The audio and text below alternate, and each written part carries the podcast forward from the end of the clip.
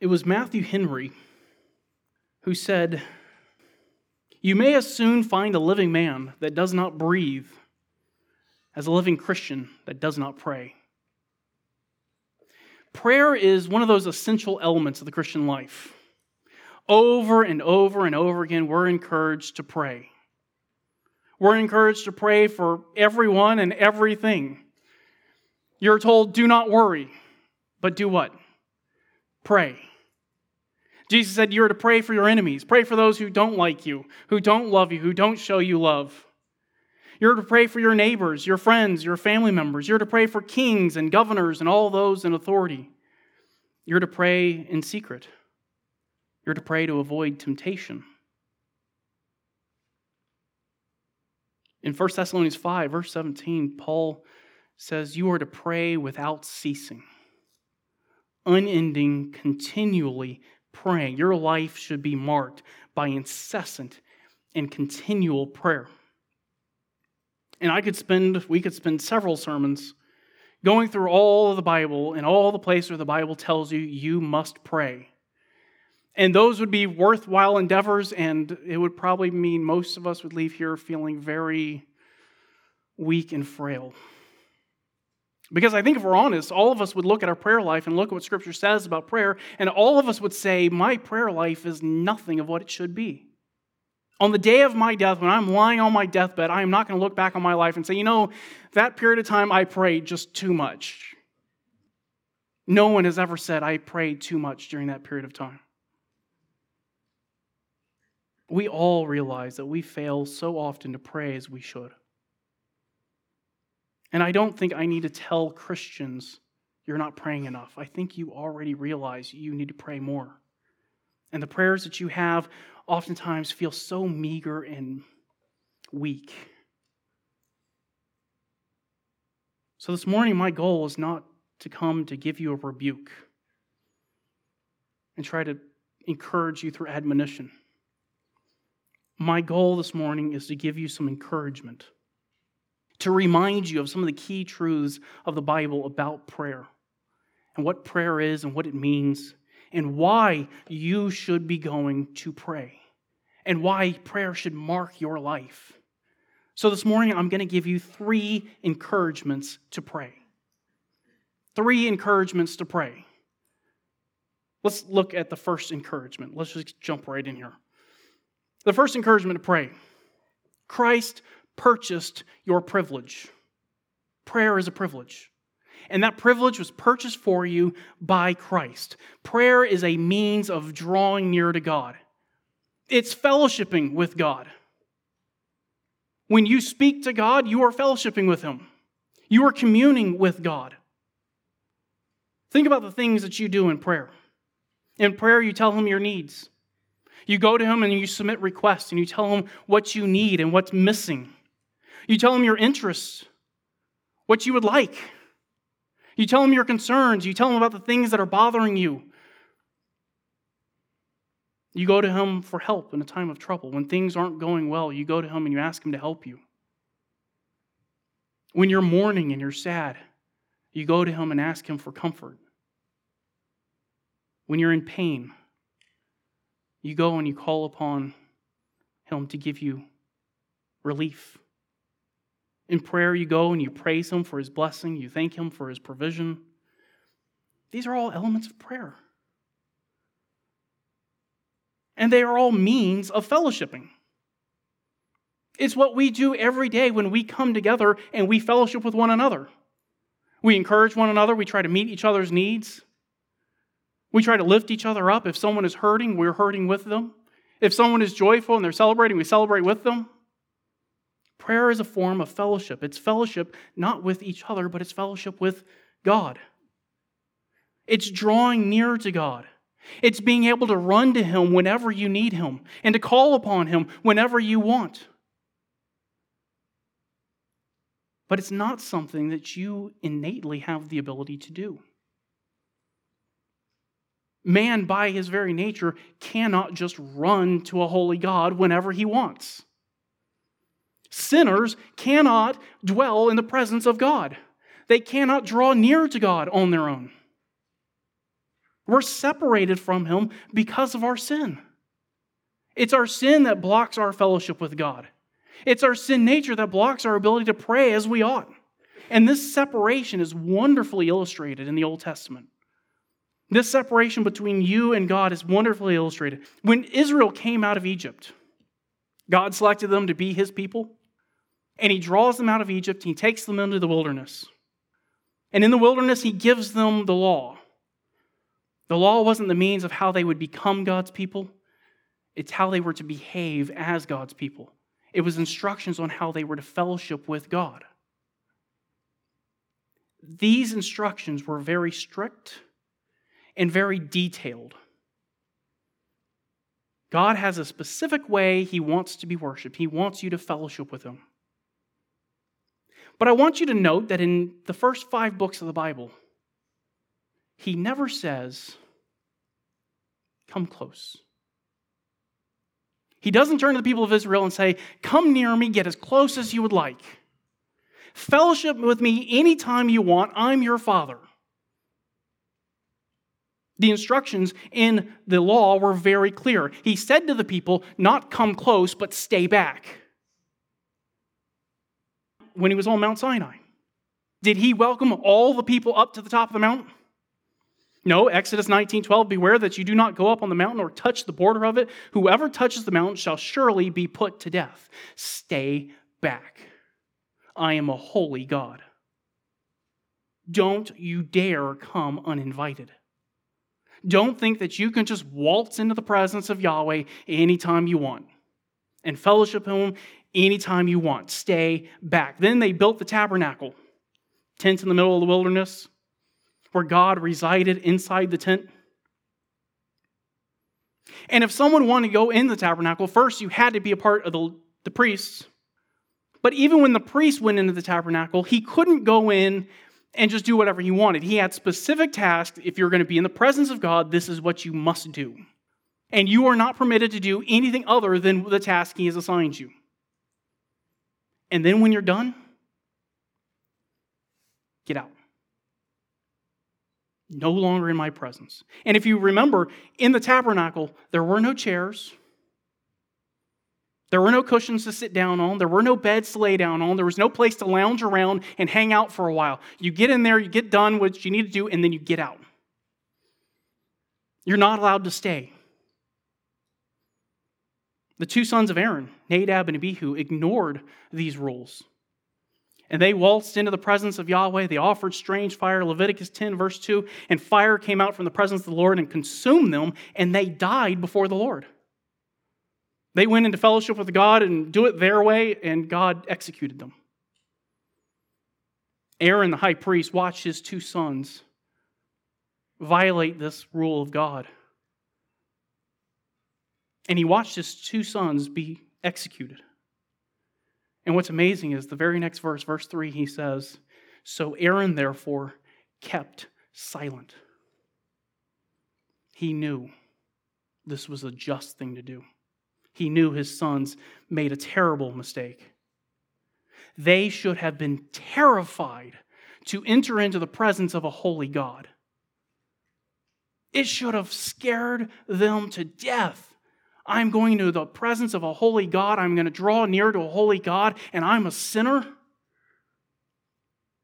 They should have been shaking with fear at the prospect then there comes the Day of Atonement. The Day of Atonement is the day when, every, when the high priest would go into the tabernacle and he would offer blood for the people of Israel to cleanse them of their sins. And right when God is about to tell them how to do this, when he tells Aaron, hey, you're about, you know, you need to go into the Holy of Holies and you need to offer a sacrifice for the people, you don't want to know what he starts it off with? He starts it off with a reminder. Leviticus 16 is the chapter that discusses it. He starts the chapter this way Now the Lord spoke to Moses after the death of the two sons of Aaron when they had approached the presence of the Lord and died. Aaron, you're about to go into the tabernacle to worship. Oh, remember, your two sons went in there and died. Entering the presence of Yahweh for worship is serious business entering into his presence in prayer is serious business. And it's not business that you can do on your own because you and I are both sinners. We have violated his perfect and infinite law, and we cannot just waltz into the presence of a holy God. We cannot have fellowship with a God that is perfectly holy and perfectly just. And all the worship that we give is a form of entering into his presence. This morning, you have spiritually entered into his presence. If you are a believer, you have spiritually entered into his presence in worship. Psalm 100, verse 4 Enter his gates with thanksgiving and his courts with praise. Give thanks to him, bless his name. Thanksgiving and praise are elements of worship, they're also elements of prayer. And here he says, doing that is entering into his gates, entering into his courts. That's drawing near to God. In the New Testament, prayer is related to entering into his presence, drawing near. Hebrews 4. Hebrews 4, verse 15 For we do not have a high priest who cannot sympathize with our weaknesses, but one who has been tempted in all things as we are, yet without sin. That's describing the priesthood of Christ. Therefore, on the basis of what Christ has done, therefore, let us draw near with confidence to the throne of grace. Throne is a symbol of authority, it's a symbol of power, and you can draw near to the throne of grace, the throne where grace is dispensed. For what purpose? So that we may receive mercy and find grace to help in time of need. How do you find grace and help in time of need? You go to Him in prayer. Here, the command is not stay back. Here, the command is not keep your distance. There's no threat of drawing too close. There's no threat if you enter in uninvited. Here, we have an open invitation. Come on, draw near. Seek after the grace that you need. Seek after help whenever you need it. Whenever you're in distress, call upon me. What changed? Grab your Bibles, go over to Hebrews chapter 10.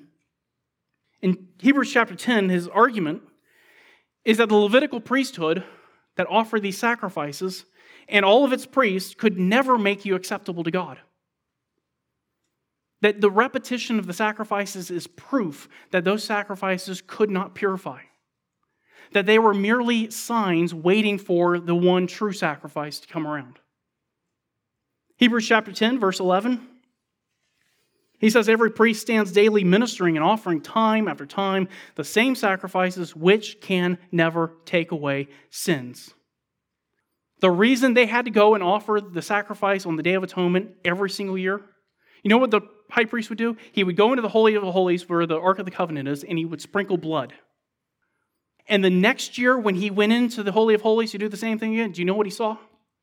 He saw the blood from last year. Proof that it didn't purify them. It didn't make them acceptable to God. It did not take away their sin. There are so called Christian religions today that offer sacrifices. It's called Roman Catholicism. And they have priests to offer sacrifices. And they tell you it is propitiatory. That is, it is to satisfy the wrath of God. This is how you cleanse your sins in the Catholic Church. You offer sacrifices over and over and over and over again keep offering the sacrifice hebrews 10 11 says they do that because their sacrifices don't work they cannot purify you verse 12 but he speaking of christ having offered one sacrifice for sins for all time sat down at the right hand of god he offered one sacrifice, he offered it one single time, and then he did what no priest in history was ever allowed to do. He sat down in the temple. Work complete. Nothing left to do. Everyone who this sacrifice was made for is now pure, is now perfected. And now you are forever welcome into the presence of God. As a result of Christ's perfect sacrifice, you have been forever perfected. Perfected for all time. There will never be a day, if you are a believer, that you are not perfect in the eyes of God, where you are not welcome in his presence. Hebrews 10, verse 17. And their sins and their lawless deeds I will remember no more. Now, where there is forgiveness of these things, there is no longer any offering for sin. No more offerings necessary. You don't have to kill a bull or a goat. You don't have to sacrifice anything to be perfected in Christ. All who are in Christ are now perfect in the eyes of God. Because when God looks at you, he does not see your sin stained life. Your sin is imputed, is credited to Christ. Christ pays for the sin, and he credits to you his righteousness. He gives you credit for his perfect life. So when God the Father looks upon the sinner, he does not see your sin stained life. He sees the perfect righteousness of Jesus Christ. And now you really are perfect in his eyes. Go to verse 19. Hebrews 10, verse 19. Therefore, on the basis of what Christ has done, on the basis of everything he's just said, therefore, we have confidence to enter the holy place. The place where only one priest was allowed to go, no one in the nation of Israel was allowed to be. You now have access. You now have the ability to go into the holy place, to draw near to God, to worship Him, to pray to Him, to find fellowship, to receive grace and mercy in a time of need. He says you have confidence, not fear, not timidity, confidence. This is also not smug arrogance. This is not that self centered pride that looks at myself and says, Man, I'm such a good guy. God would be happy to have me around him. That's not what he's referring to. It's not self based confidence, it's not confidence in me. This confidence also doesn't lead to praying to God in a flippant, condescending manner that turns God into your personal bellhop or speaks to God like he's your buddy down the street.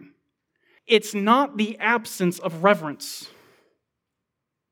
That's not what he's referring to. It's not the absence of reverence, but the recognition of Yahweh's acceptance. It's the recognition that I am now permitted to be here. I am now allowed to be in your presence. I am welcome here. He wants me to be here. That Yahweh is pleased to hear from you. That He is pleased to have you there. And He invites you to come, to draw near.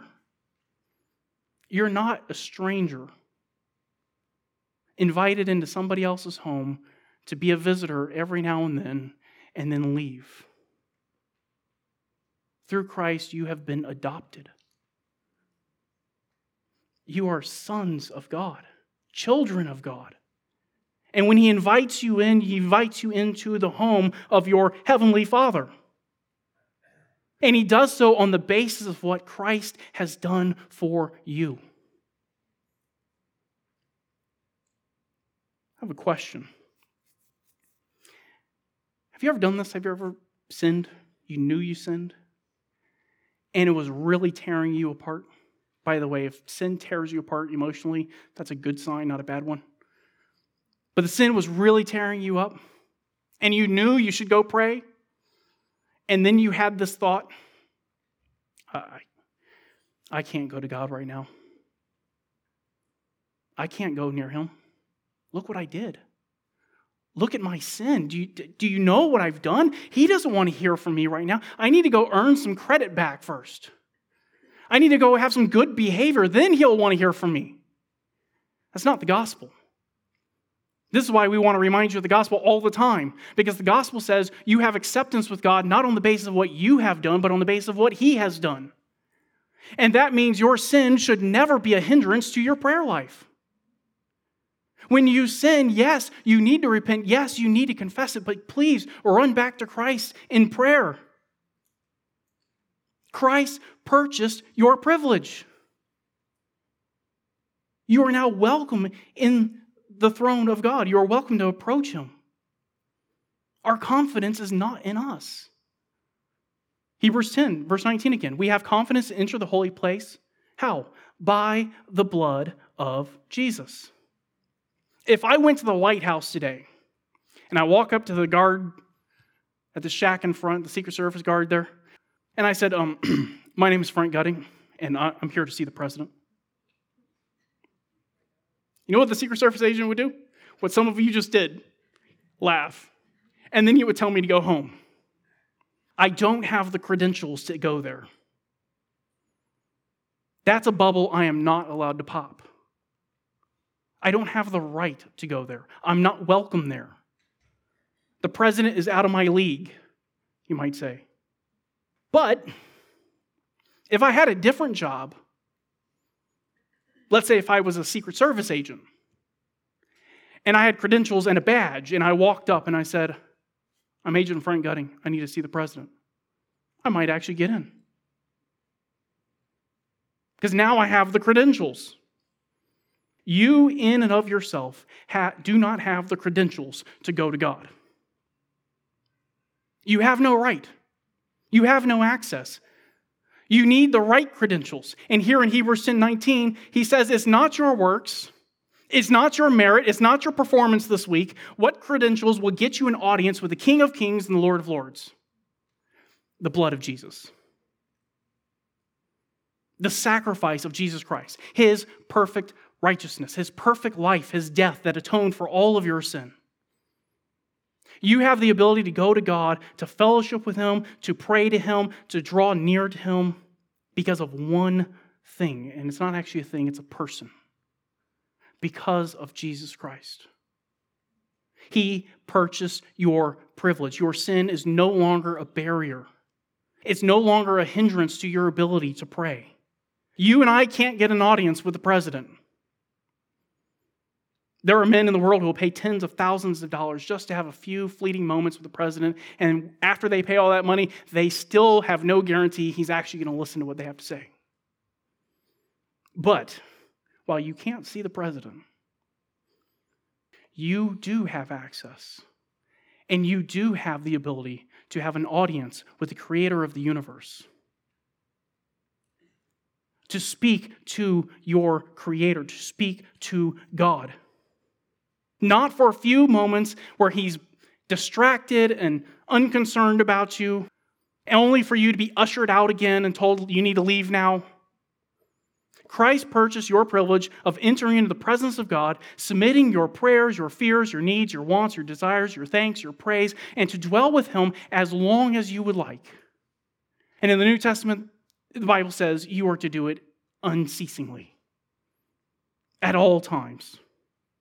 The next time your sinful heart shouts at you, you can't go to Him you have no right to go to him. You can't speak to him now. He doesn't want to hear from you. Just remember, Christ purchased your privilege. Your right to go to him in prayer is not based on you. And when you've sinned, it's the perfect time to run to Christ. It's the perfect time to go to the throne of grace and plead for mercy and help. That's the time where you need to pray more than ever before. And here's the cool part because of Christ, not only are you permitted to go in, but you will be welcomed back. He will welcome you with open arms. He never turns away a repentant believer.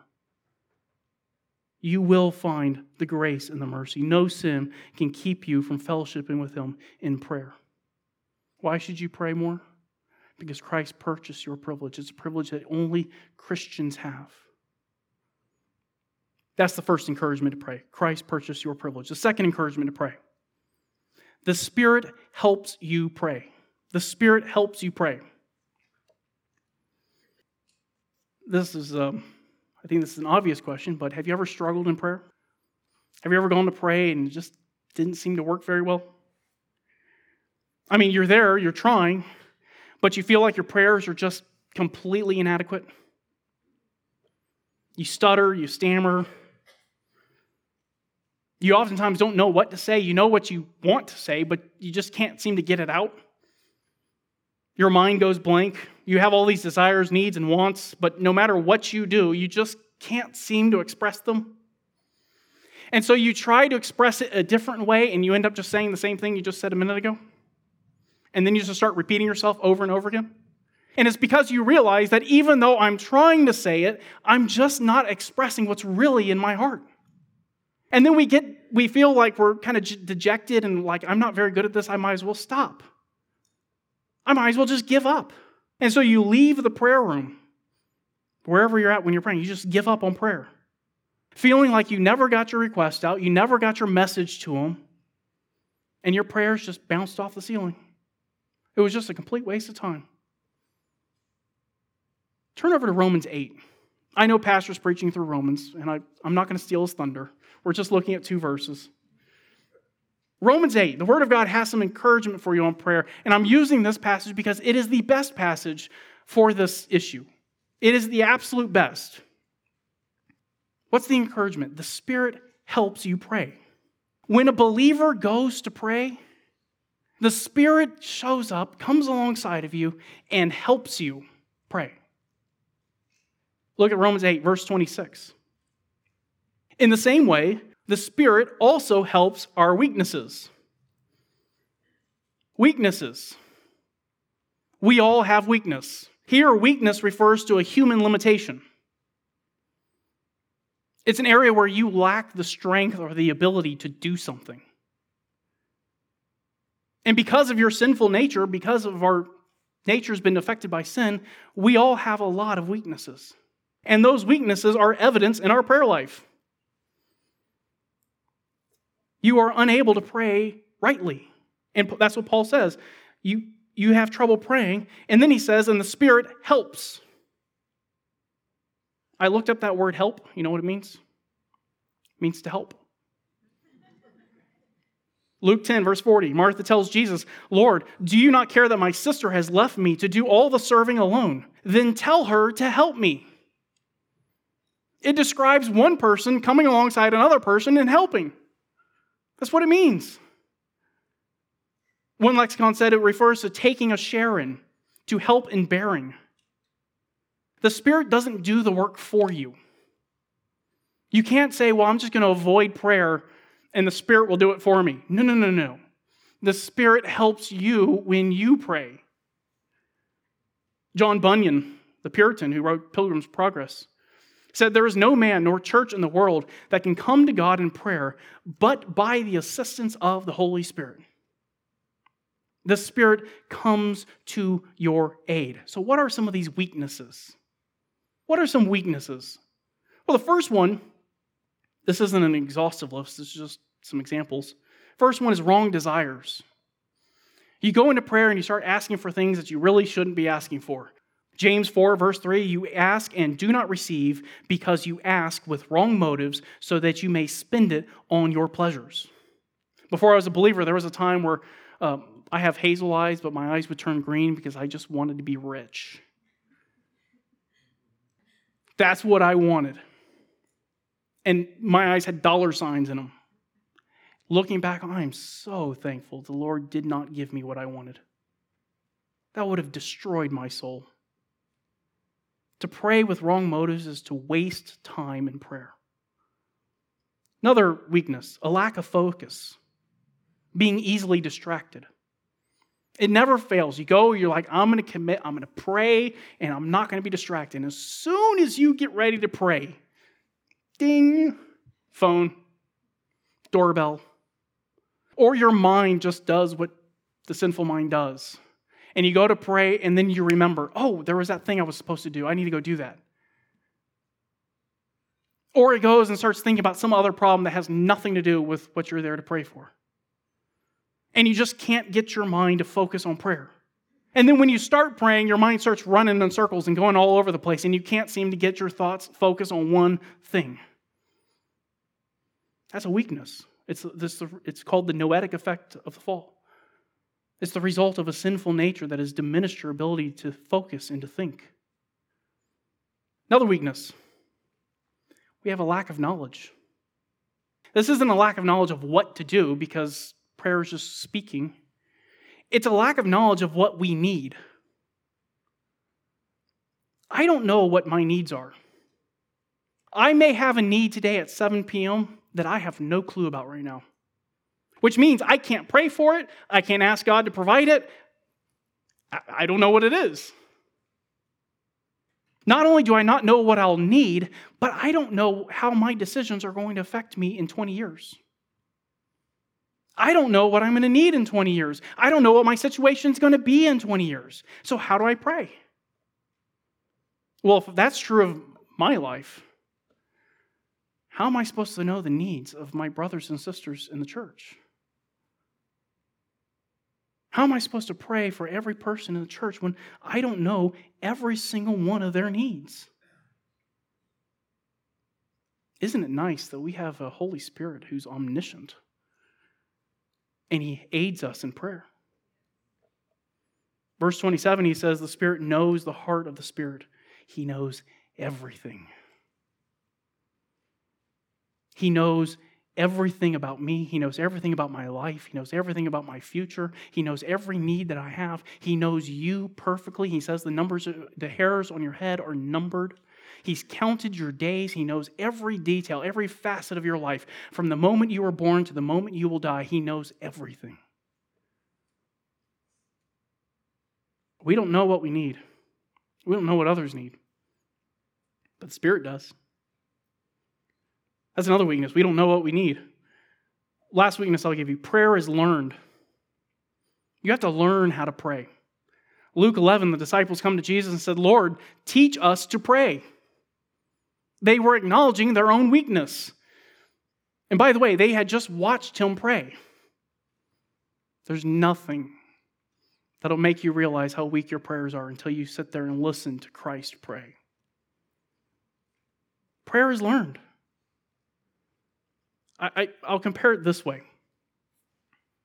Um, imagine a two year old just learning how to speak. And the two year old comes to her mom or her dad, and she knows what she wants, she knows what she needs. It just it comes out, but it's not English when it comes out.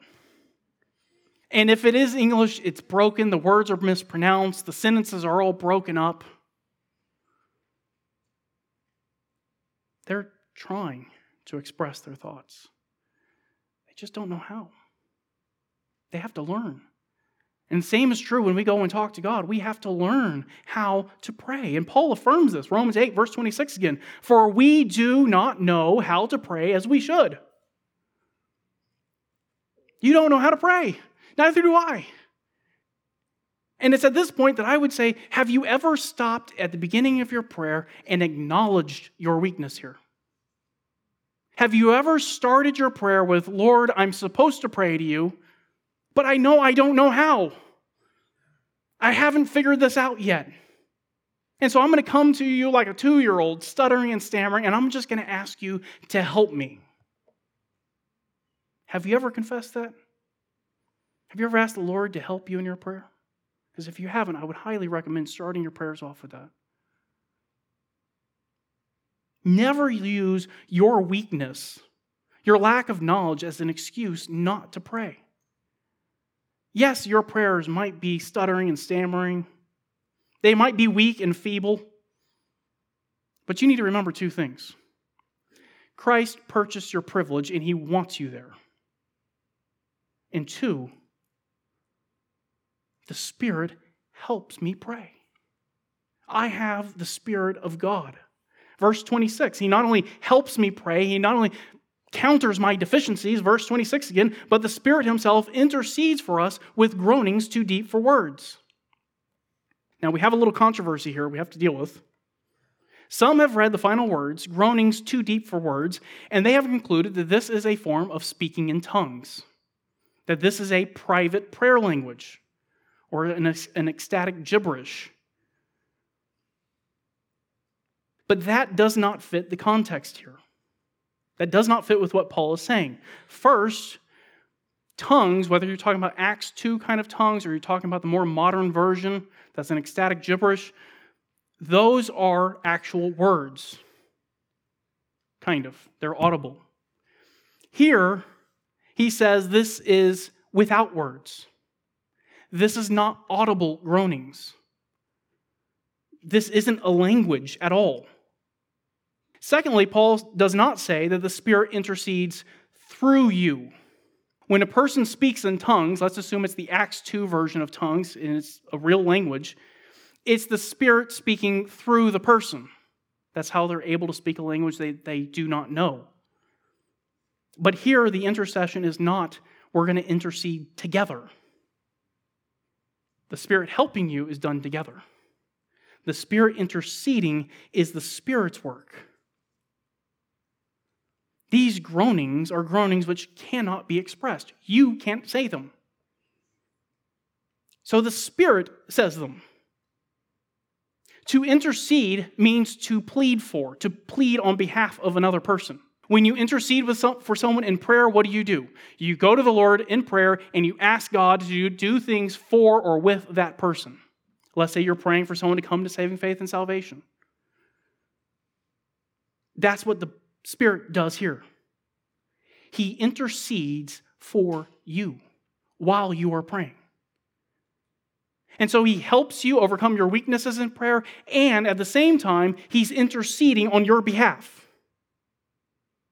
He's pleading with God for you.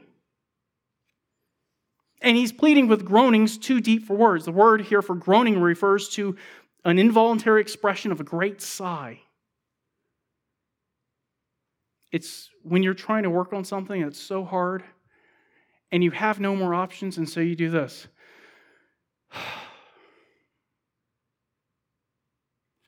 Those are the things that the Spirit is interceding for you on. The things that your limitations prevent you from praying for. Here's the idea when you go to pray and you're submitting your petitions and your requests, the Spirit joins with you. And He compensates for your deficiencies, He compensates for your weakness, He helps you to focus. He helps bring to mind scripture that would help be helpful to you. But then the Spirit also joins with you in prayer. And He intercedes on your behalf. He pleads with God for you. And He prays for all those things that you can't pray for, that you don't know about, that you can't express. And He prays according to His perfect knowledge. He knows everything about you. He knows everything about your situation. He knows everything that's going on in your heart. He knows even the things that you do not know and you cannot express. He knows them perfectly. He knows how they'll work out, and He prays them for you.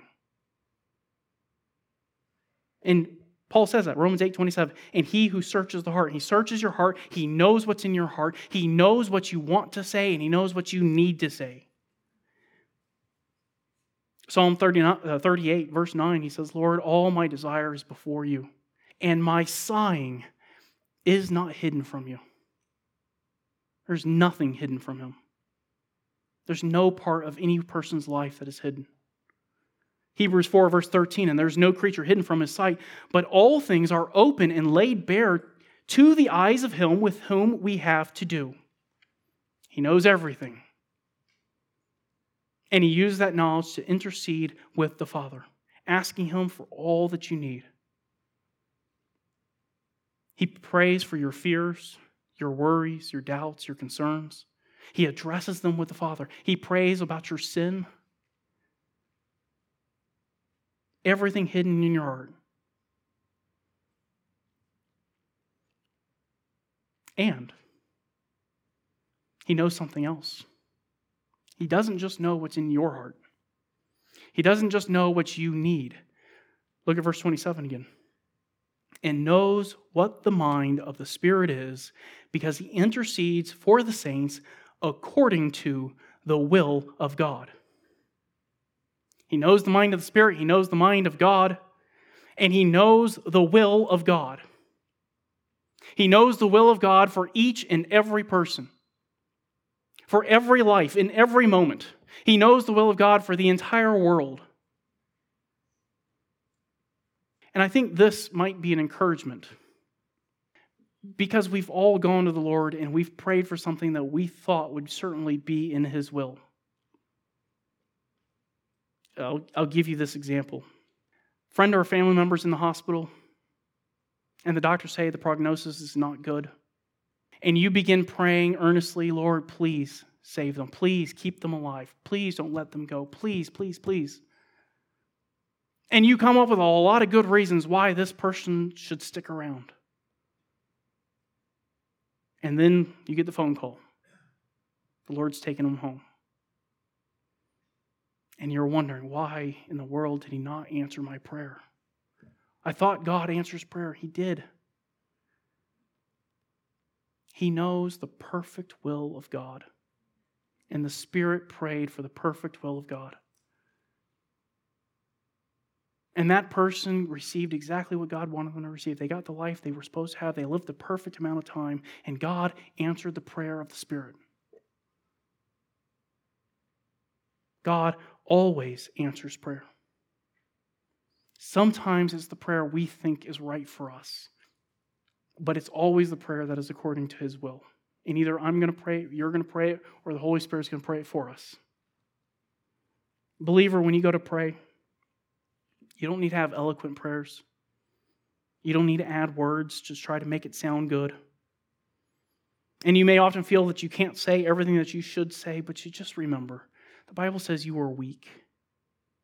Your prayers are like the feeble, broken, stuttering, stammering babbling of a two year old.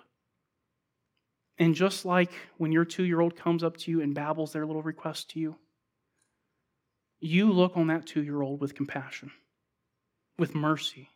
If the words are mispronounced, what do you do? You translate. If the sentences are broken and the words are out of order, you fill in the gaps, you put it in order so it makes sense. And you do that because you love the child and you want to meet their needs, you want to meet their desires. And you recognize they're only two, they're still learning. So I can endure the broken language. Now, here's the question if you, being evil, being a sinner, can show that kind of love and mercy to a child. If you can provide that kind of help and assistance to your child when they come to you in need, how much more will the Spirit intercede and plead on your behalf and help you when you are stuttering and stammering through prayer? Your weaknesses should never keep you out of the prayer closet. Never. Because this verse, these two verses, Romans 8, 26 and 27, says that the Spirit compensates for your weaknesses, He overcomes them, and He intercedes for you. Robert Mounce, the commentator, said, No passage of Scripture provides greater encouragement for prayer. The Spirit comes to the aid of believers baffled by the perplexity of prayer and takes their concerns to God with an intensity far greater than we could ever imagine. Our groans become His as He intercedes on our behalf. That should be very encouraging. So be encouraged. Go to the prayer closet. Spend some more time in prayer and let the Spirit help you through it and let Him intercede on your behalf and be confident that God has heard your prayers and He, the Spirit has perfected your prayers and overcome your weaknesses. And whatever you couldn't say, the Spirit said it for you. And Christ purchased your privilege and God is pleased to hear. And not only is he pleased to hear, but that brings us to our third encouragement to pray. The Father answers prayer. He is pleased to answer prayer. Why? Well, that takes us back to the first one because Christ purchased your privilege. This is the last one on the list because it's the logical conclusion of the first two. Your prayers are pleasing to God because of what Christ has done for you, because Christ has made you perfect and acceptable to a holy God. He answers your prayers because the Spirit intercedes and the Spirit makes your prayers perfect before Him. And the Spirit prays the perfect will of the Father. But it's also that the Father answers prayers because the Father is willing. That's why He calls Himself your Father. It's to put Him on terms that we can all understand, that we can all connect with. We all have fathers, and many of you have children. And so you understand the role of a parent and how hard it would be to turn your child away when they came and said, Mommy, Daddy, can I have a glass of water?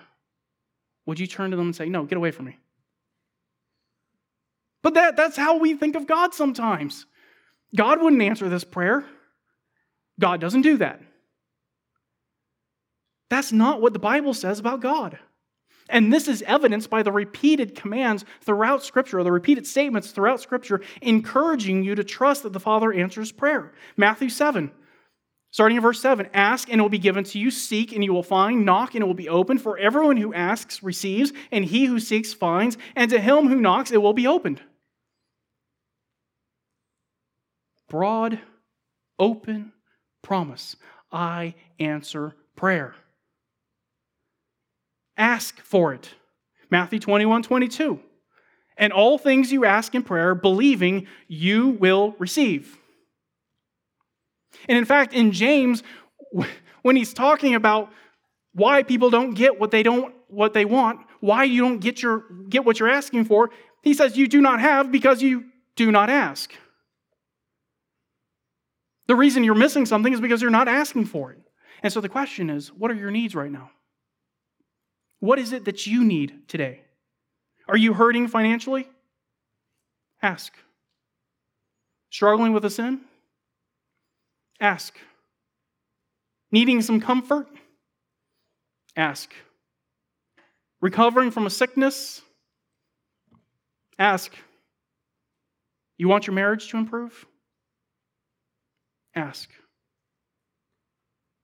You do not have because you do not ask. Don't blame God.